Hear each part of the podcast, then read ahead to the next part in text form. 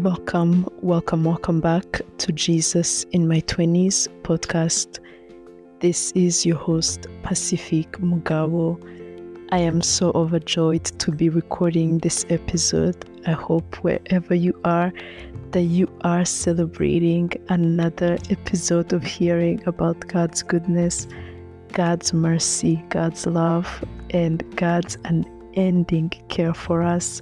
So I'm wishing you an amazing day wherever you're listening from, and also encouraging you to share this with people in your family, your friends, your coworkers, and all people who are around you, because the word of God is like a seed. That's what Jesus taught us, that it's a seed that is planted and it will grow to produce mighty crops. And it's not something you see with your eyes. Just as a seed is planted underground, you don't see what's happening, but you know that a lot is happening to the seed. So I encourage you to share this with people around you. And without taking too much of your time with the introduction, we're going to be talking about the futility of human works. And this is episode forty-eight of Jesus in My twenties podcast. And if there is one thing that could have helped me so much in my journey as a Christian, this is one of those things. I think this is a key of knowledge that all people must hear and must know, because it unlocks a lot of knowledge that you know about God. It's a key that you need. It's like the most basic knowledge and understanding that all people must have, and this is the foundation of all things that have been given to us. The reason why I call it the futility, it's because nothing that we do as human beings could ever earn us the grace, the mercy, the compassion. None of the things that God gives we could ever earn. You know, the concept of mercy, the concept of grace, the concept of God's love, it's all coming from God, given to us, undeserved, unmerited, unearned. Me as Pacific, there is nothing I could ever do to earn the grace, the mercy, and the love of God. Wherever you're listening from, you as well, you could never earn those things. And I've been reading the book of Romans, where Paul is trying to explain this to the Jews. And if you know the history of the Jews, they had the law that God had given them. And they thought that because they abided by the law and they were doing all things that they were required to do, that they were righteous in the eyes of God. And Paul makes the case that that is not true. He starts first with the father of all Jews, Abraham, and he says Abraham was counted as righteous before God, and he explains that he was counted as righteous before the law was even given to him. So he says it couldn't have been the law that gave him the right standing with God, because he didn't even have the law. By the time, you know, Abraham was alive, God had not given the law. God gave the law to the generation of Moses, who came way after Abraham. So he tells him, he tells the Israelites, like, the law will not make you righteous before God. Then he makes another case of Jacob. If you know the story of Jacob, Jacob had a brother called Esau, and when Rebekah, their mother, was pregnant, they told her that the the twins, like the younger one, will be the one that will be blessed, and the older one will serve the younger one. The younger one was Jacob, and God chose Jacob when he was in the belly. He had not, he couldn't have done any works. So Paul explains and says, while Jacob was still in the belly and Esau, God chose Jacob. So you couldn't say that Jacob earned the grace of God or the blessing of God or the mercy of God. He couldn't have earned it, because he was still in his mother's womb when God chose him. So Paul is making a case to say that whatever we get from God, we do not get it because of who we are, what we do, what we can do.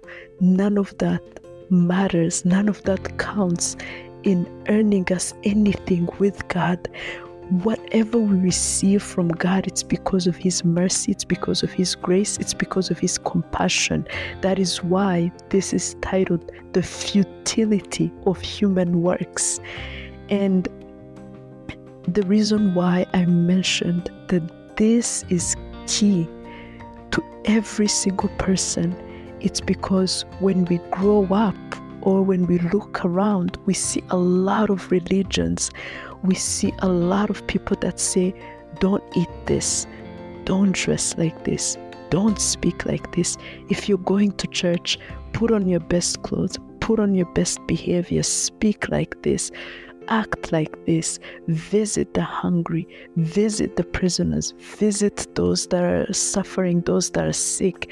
And they think that because they're doing all those activities before God, it's a check mark that you will enter heaven right away.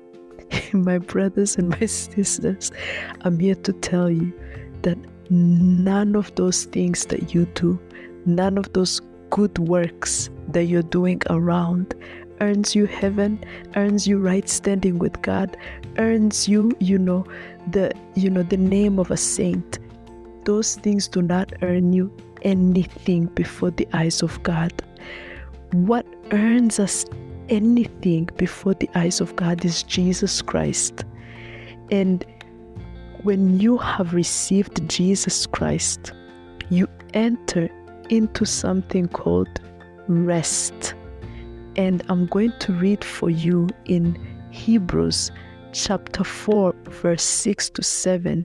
It says, therefore, since it still remains for some to enter that rest, and since those who formerly had the good news proclaimed to them did not go in because of their disobedience, God again set a certain day, calling it today.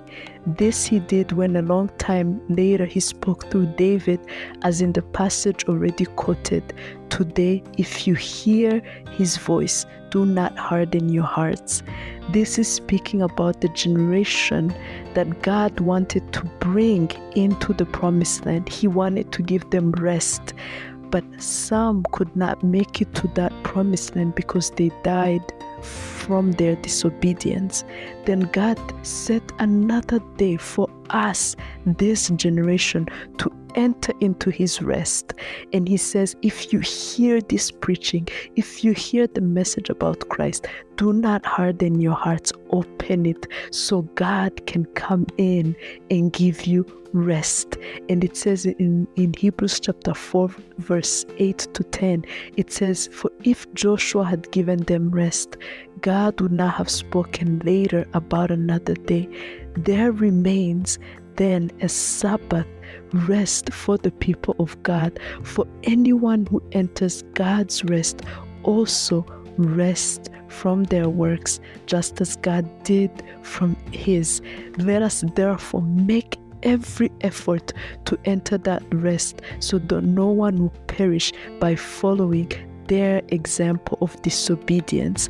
You know, when the Israelites were brought into the promised land, God had given them a promise that I will bring you to a land flowing with milk and honey. I will give you rest. I will be your God. He made all these promises to them, but some could not make it to that land because they disobeyed God and they perished in the wilderness. Today, God has also set another place for us to enter, the promised land. And He says, if you hear My voice, don't harden your heart. Receive Christ. And when you enter His rest is when you enter the land flowing with milk and honey, is when you enter rest from God. And it's telling us that we rest from our works. from our works. I know for us as human beings, we're not gonna like this message because we always feel like I have to work hard to earn what I earn. I have to work hard to do this and this and this. We always think that the amount of work that you put in is, is what you will receive. With the kingdom of God, that is not the case. The kingdom of God is upside down. You cannot work hard to earn God's favor. You cannot work hard to earn God's grace. You cannot work hard to earn God's mercy. You cannot work hard to earn God's forgiveness. That is so deep, and I, I really want to drive this point home as Holy Spirit enables me and, you know, helps me to really transfer this knowledge that He has given me to you right now in this moment. A lot of people consider themselves as sinners, though they have accepted Christ. They don't understand that because they have accepted Christ, that means that they have been forgiven, washed by the blood of Jesus Christ. He then takes their place and He stands before the Father as your advocate. He is, you stand in the righteousness of Christ when you accept Him. You don't have to work hard to earn God's forgiveness when He has already forgiven you, when you have already been forgiven because you have received Christ. On, the only thing that can cure your, that can guarantee your forgiveness is blood, and blood has been shed for you on the cross on Calvary. Yes, we still sin because we have this nature in us that still sins, but when we sin, we don't work hard to earn God's forgiveness because He has given it by His grace, and we receive it by faith. And faith doesn't mean that you tell yourself, oh, I have to do this, do this, this, this. And faith is your heart. Faith deals with your heart. It does not deal with your mind. It does not deal with strategies. It does not deal with ideas. It deals with your heart. So I want to encourage you right now in this moment, instead of spending time thinking of all the possible ways you could get right with God, thinking of all the works that you could be doing so that you can be right with God, I'm here to tell you that the solution is Jesus Christ, nothing more, nothing less. Once you receive Him in, in your heart, God has already justified you. It says in Romans chapter ten that when you believe in your heart, you are justified before God. That means that the punishment has been taken away. And when you confess with your mouth, you are saved. And when you call on the name of the Lord, you are saved. As long as you believe that Jesus Christ died on the cross and was risen for your sins, and you have been declared a saint, that's it. You just have to receive it by faith, and you rest from your works because God has brought you into the promised land. God has brought you into rest. Rest means you don't have to work hard to earn salvation. Salvation is a free gift to you. You know, I see a lot of people in certain religions, and I used to do that too. Spend time, you know, going to the priest, confessing their sins, and then the priest tells them, oh, go back and repeat this prayer ten times, repeat this prayer twenty times, then you will be forgiven. Then the person commits the sin again, and then they go back. It's a cycle of always committing this sin, and then, you know, you start to feel guilty, you start to feel bad about yourself, and then you say, okay, I'm gonna go visit, um, you know, the sick, I'm gonna go visit the prisoners, I'm gonna go do good works, and maybe God will notice me and forgive me of my sins. Brother, sister, God has forgiven your sins because Jesus Christ has taken your place. He has taken your punishment, and in exchange He has given you life. And the solution is not to try to work hard to earn God's love or God's salvation. The solution is for you to receive Christ and to allow Him to work through you. You know, in the kingdom of God, your will is the key. Your will is what determines who you become in the kingdom of God. Once you realize that because you have received Christ, you have surrendered your life, you won't even have to think twice about releasing control over to Jesus and resting in Him and trusting in Him as He directs you, as He gives you, you know, strength over sin, strength over habits, and sets you free. Hallelujah. You know, in Romans chapter ten, verse ten, verse one to four, it says, "Brothers and sisters, my heart's desire and prayer to God for the Israelites is that they may be saved, for I can testify about them that they are zealous for God, but their zeal is not based on knowledge, since they did not know the righteousness of God and sought to establish their own. They did not submit to God's righteousness. Christ is the culmination of the law, so that there may be righteousness for anyone who believes." You know, when I read this verse, it really, really, really, really touched my heart, because Paul is speaking to the Israelites, the Jews, whom God has given the law. They are familiar with God. You know, we we pray to the God of Abraham, the God of Jacob, the God of Isaac, the God of Jesus Christ, because He was a descendant of the Jew. These people knew God. You know, they knew God from their ancestors. They lived because of God's provision. They were familiar with Him. So they were zealous for Him. You know, that, that is even why the people that crucified Christ were chiefs, were teachers of the law, teachers, you know, they were priests. They knew God, and they were so zealous. They were so passionate about God that when they heard Jesus Christ call God my Father, it was an insult to them, because they revered God, you know. So when they saw how Christ would move in the power of God, they didn't understand it. Because of their zeal, they crucified Him.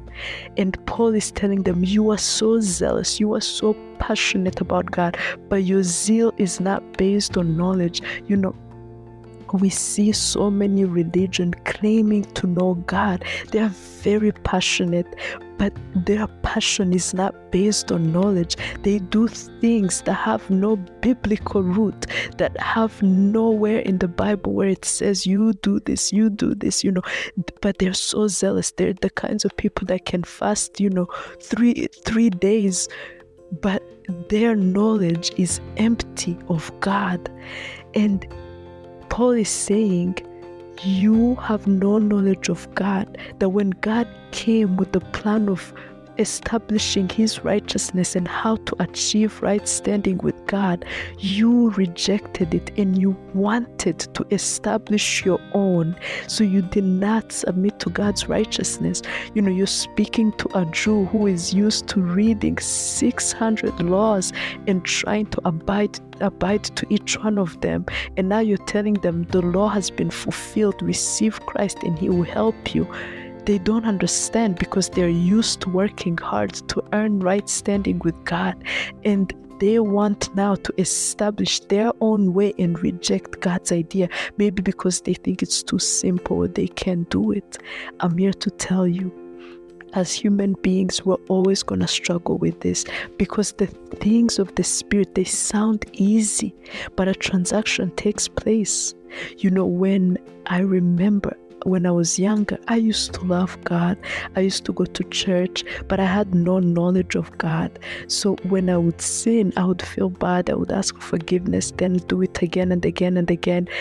But the minute I received Christ, my heart changed. Even people around you will tell you, you have changed, because He seeks to make you right with God, and He works from the inside out. You don't have to work so hard for you to attain it, because you will never attain it. That's your human nature. You will always fail. But when you allow Christ to work through you, He enables you to be able to do those things. And the things of the Spirit require you to lose lose control and to trust, and to not trust in your own works, because we have already seen in Romans, in Hebrews chapter four, that God has designed that you enter rest from your works and let Jesus take over. And when Jesus takes over, oh hallelujah, he makes things happen, and they happen so fast and so easily, and he's able to give you like a sustained growth where you don't have to fall and, you know, get back up again. He helps you to really be set free from that sin and to live, you know, conscious of what God wants you to do. You know, some people may say, oh, I'm a good person because I check off the box, I do all these ten commandments, I go to church, I visit the sick, I do, those are works. And that is not what makes you right in the eyes of God. What makes you right in the eyes of God is one, it's Jesus Christ, nothing more, nothing less. As we mentioned, none of those works is what makes you right with God. You could be doing all those things and still not be right with God, because the way that God has provided is, is the blood of Jesus Christ, not human works, because human works, even if you try to be righteous before God, it's like filthy rags before him. So I'm, I'm here to encourage you, before you embark on the journey of trying to do right by God, first receive his way of righteousness. Let Christ live through you and let him help you. You know, one thing I've been learning these days is trust. And I've read in two different places that the trust that a baby has for her, his or her mother, when she's born and she's so young and the mom is feeding the baby, taking care of all her needs, and the baby is oblivious of, you know, what needs to be done, but still she lives or he lives by trusting the mom. And that is how we are to be with God our Father. We trust him because he knows best. He's the one who created us. So when God says, this is the way of righteousness, this is how the way you you can please me, this is the way you can be right with me and your sins be, be forgiven, it's through the it's through Jesus Christ and the blood of Jesus covering you, you trust it, because you know that God will not speak of something that isn't true or that he isn't going to do. So I'm here to encourage you, enter the rest of God and be knowledgeable about God. Pick up your Bible, read about him, and be changed and transformed from the inside out, so that you don't think that your salvation depends on your works. Your salvation depends on God and him alone, in his hand, having faith in his Son, from his word. That's what he has declared. That is the way we must follow. And because we trust him, we do it his way, not us trying to establish our own righteousness, because even if we do it, it will still not be enough to meet God's standard. Only Christ has been able to do that, and because he lives in us, he enables us to do the same. But we must submit and surrender and trust him. You know, I pray that this really helps you and changes you as it has changed me. God bless you so so much. This is Jesus in My twenties podcast with your host, Pacific Mugabo.